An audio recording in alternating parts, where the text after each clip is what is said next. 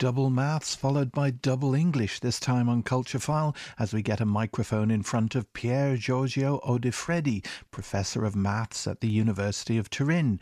Professor Odifreddi visited Dublin this year for Bloomsday, and he talked to us about that place where maths meshes with literature and the theories of Kurt Gödel mesh with the writings of James Joyce, and where Alan Turing fits in. And if he doesn't have all the answers, Professor Odifreddi has some nicely formulated questions. My name is George Odifreddi, and I come from Torino. I teach in the University of Torino, and I taught for many years at Cornell University.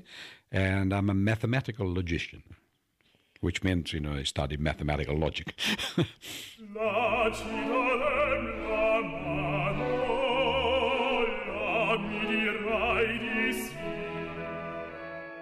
my own speciality is really, you know, to study mathematical functions that are not computable and mathematical problems that are not solvable, right? The famous Gödel's theorems. Uh, this was, I think, connected to the solution of a famous problem uh, posed by the Greeks, which is the squaring of the circle. I mean, we all know at least, you know, the expression, which means, you know, you're given a circle, right? And by using just rule and compass, you should produce a square that has the same area, right?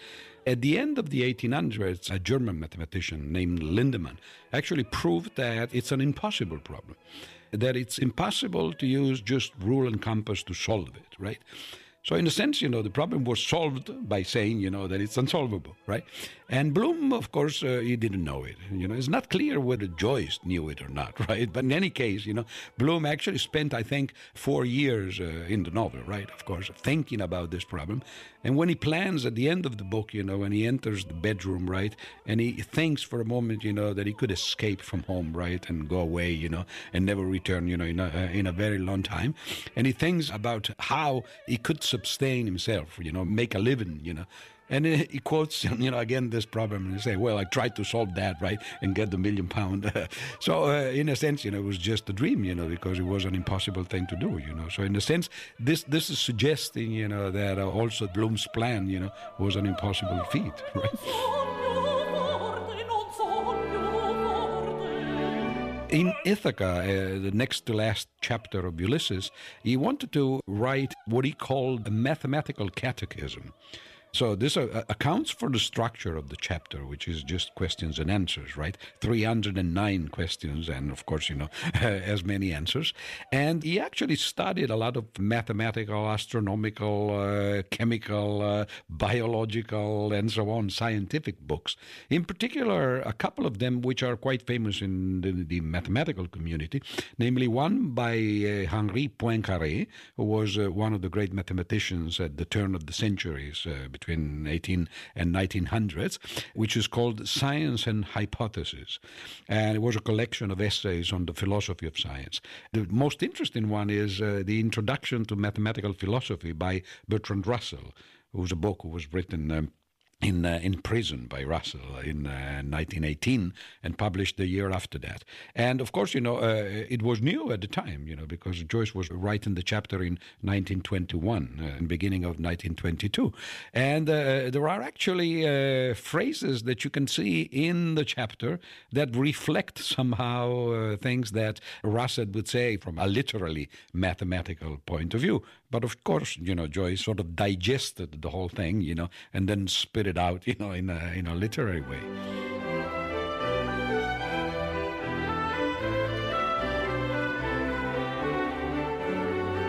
Gödel's theorems, the famous ones, were proved in 1930s and 1931, actually. So 10 years uh, earlier than the chapter of Ulysses that we're talking about. The interesting thing in this chapter is that it's not only mathematical, because in a letter, actually, Joyce used a long list, you know, of adjectives, you know, saying, you know, mathematical, chemical, physical, biological, you know, astronomical.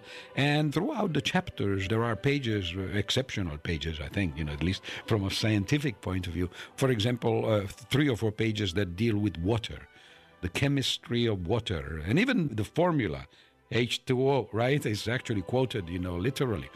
And then uh, a few pages afterwards, uh, they get out of the house, you know, they had to pee, you know, for a short while, you know, and they uh, look above, you know, the starry sky. And again, you know, a few pages on astronomy, you know, and stars, you know, and planets and comets, you know, and so on. So it is really, you know, something that should be read, you know, by scientific people because they're probably the best ones uh, to enjoy, you know, these pages. Probably the uh, humanities people would think, you know, that this is a, an odd chapter, right? But Joyce himself said, you know, that uh, that it was the chapter he preferred in Ulysses. So we should follow the advice, right?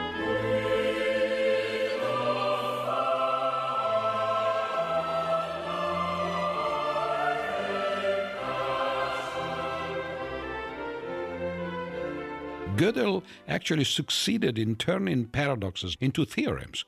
And that's a completely different story, of course, you know, because paradox is just a puzzle, so to speak. You don't know how to solve it, right? So it looks circular. Whereas instead, you know, Gödel's theorem is actually a positive theorem, you know, that says that there are truths that cannot be proved it shows that there's a difference between uh, Platonic truth, so to speak, you know, what God may know about mathematics, right? And uh, human truth, which is just what we know through proofs. And sometimes, you know, there are things that are true, but you cannot prove them, right? So, in a sense, you cannot know them. And that's the essence of Gödel's theorem. Gödel's theorem is just, just I mean, so, quotation uh, uh, marks, but uh, it's, a, a, theorem of mathematics, right?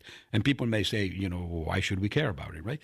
But in 1936, that is just five years after Gödel proved the theorem, to understand it better, a young man from England named uh, Alan Turing turned this theorem and its proof into mechanical terms.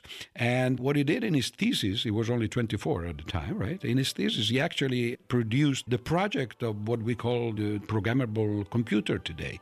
So, in a sense, you know, the computer we use, you know, our PC, iPad, you know, they all came out from Gödel's theorems and uh, from the revisitation of these theorems by Alan Turing. So, in a sense, you know, they're probably one of the most important ideas of the last century, you know, because without them, you know, there wouldn't be computer science, there wouldn't be computers and things like this.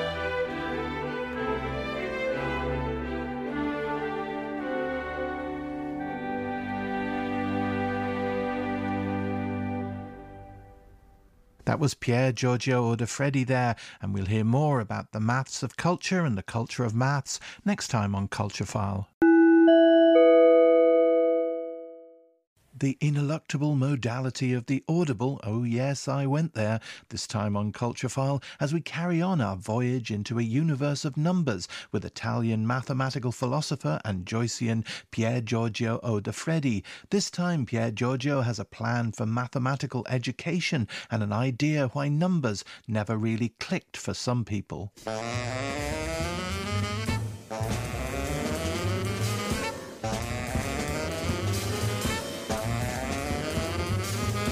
People don't know that when we are born, we're not born mathematicians, right? And we develop different attitudes during the development of our personality and bodies, right? And the first attitude that people come up with, if they come up with, is music. And there are examples, for example, of people like Mozart or Mendelssohn that at four or five already, you know, were composers, you know, perfect players. Nothing like that happens with mathematics, which is the last attitude that comes up in the development, if it comes up, right? And it comes up, unfortunately, at the same time as puberty when other things also, you know, come up, and uh, and they're much more interesting, right? So most people never get into math because they develop the attitude very late, you know, 13, 14. And myself, I did the same, you know. So for the elementary and intermediate schools, I didn't have any particular attitude. So it's, it's just around 14 years of age that we get to that. So uh, when we teach mathematics, of course, you know, we should take that into account. And of course, you know, we shouldn't torture uh, poor students, you know, with exercises, you know, with numbers or uh, theorems in geometry, right? Because uh, it's not the time yet. It's like expecting uh, a child of six months to be able to walk, right? I mean, you, you don't have the muscular uh, structure yet. So, of course, you know, you should play games, you know, paradoxes, or we should try to teach arithmetic and geometry, but in a playful way. And the connection, for example, with the arts, you know, paintings, music, literature, uh, and all this, could be uh, a help, I think.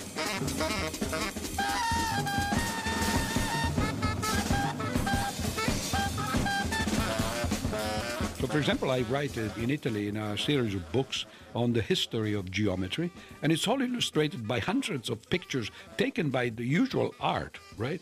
And people may wonder, you know, what has this to do with mathematics? But if you choose the right ones, often you can uh, exemplify, so to speak, uh, theorems of mathematics by using uh, works of art. You could also do the opposite. So, for example, at the end of the trilogy, I have a long appendix in which I show that if you know mathematics, uh, then sometimes you could look at the uh, works of art with a special look, and maybe you would be able to see things that if you don't know mathematics, you wouldn't see, right? So it gives you an additional tool, right? An additional instrument.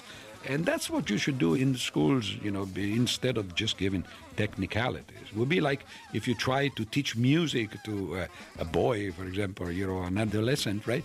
And instead of having him play, you know, something interesting, maybe simple, you know, but but musical, you know, you just force them to have exercises, right? Then of course, you know, it's boring. You know, you have to do it, you know, eventually. But it shouldn't be only that. And unfortunately, with mathematics, it's often only that.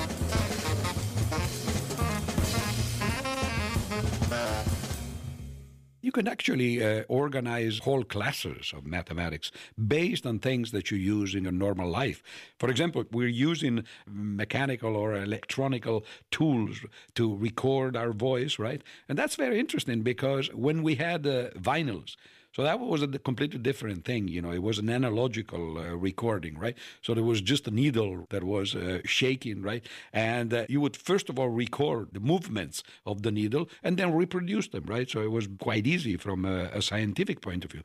But nowadays, this is much more complicated because every sound is a mathematical function, right? Those things that you see, you know, those uh, waves, right, that you sometimes see on the computer screen, right? And you take this function and you have to analyze analyze it into their basic constituencies, their uh, components.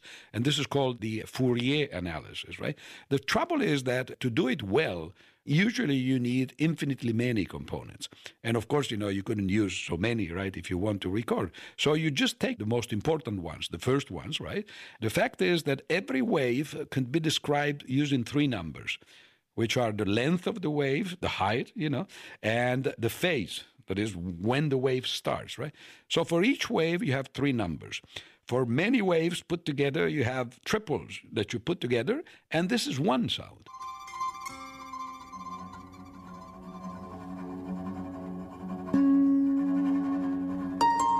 And so every sound is a collection of triples of numbers, right? And when you record, when you have any uh, digital recording, it's just an immense uh, sequence of numbers. And when you have an instrument to decode this, right, then the instrument takes the numbers, reproduces all the waves, puts them together, right, and finally gives you the sound. So that's a very interesting part of mathematics, first of all, and uh, it's used everywhere, you know, in cellular telephones, in in, uh, in TV, everything that is digital, uh, as we say it, right? So again, you know, we're surrounded by numbers. And it's almost like as if Pythagoras was right, you know, because Pythagoras thought everything is number. And he thought that everything is actually a natural number. So the Pythagoreans had a crisis at a certain time when they discovered that some quantities are not ratios of natural numbers, they're irrationals, right? For example, square root of 2, right? The diagonal of a square. But today, you know, in a sense, we think that Pythagoras was actually right, you know. We're surrounded by natural numbers and we should say, you know, this would, I think, you know, should be the way that mathematics uh, should be taught in uh, in school. You know, it would make it much more interesting, you know, and much less detached from our daily experience.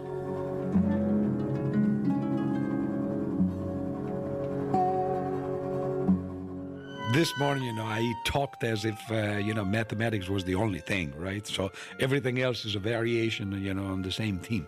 But we shouldn't forget that we don't know everything, right?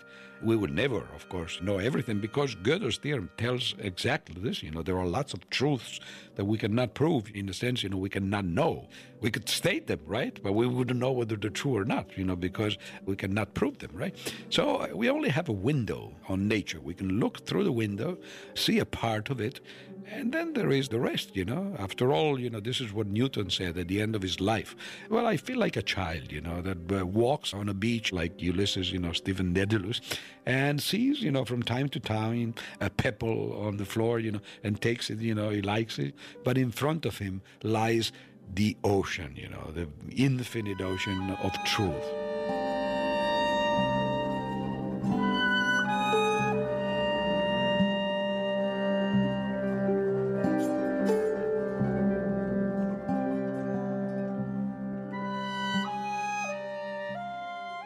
Pier Giorgio Odifreddi there on a universe of numbers. And next time on Culture File, we'll hail a ride through the Uber culture of Los Angeles.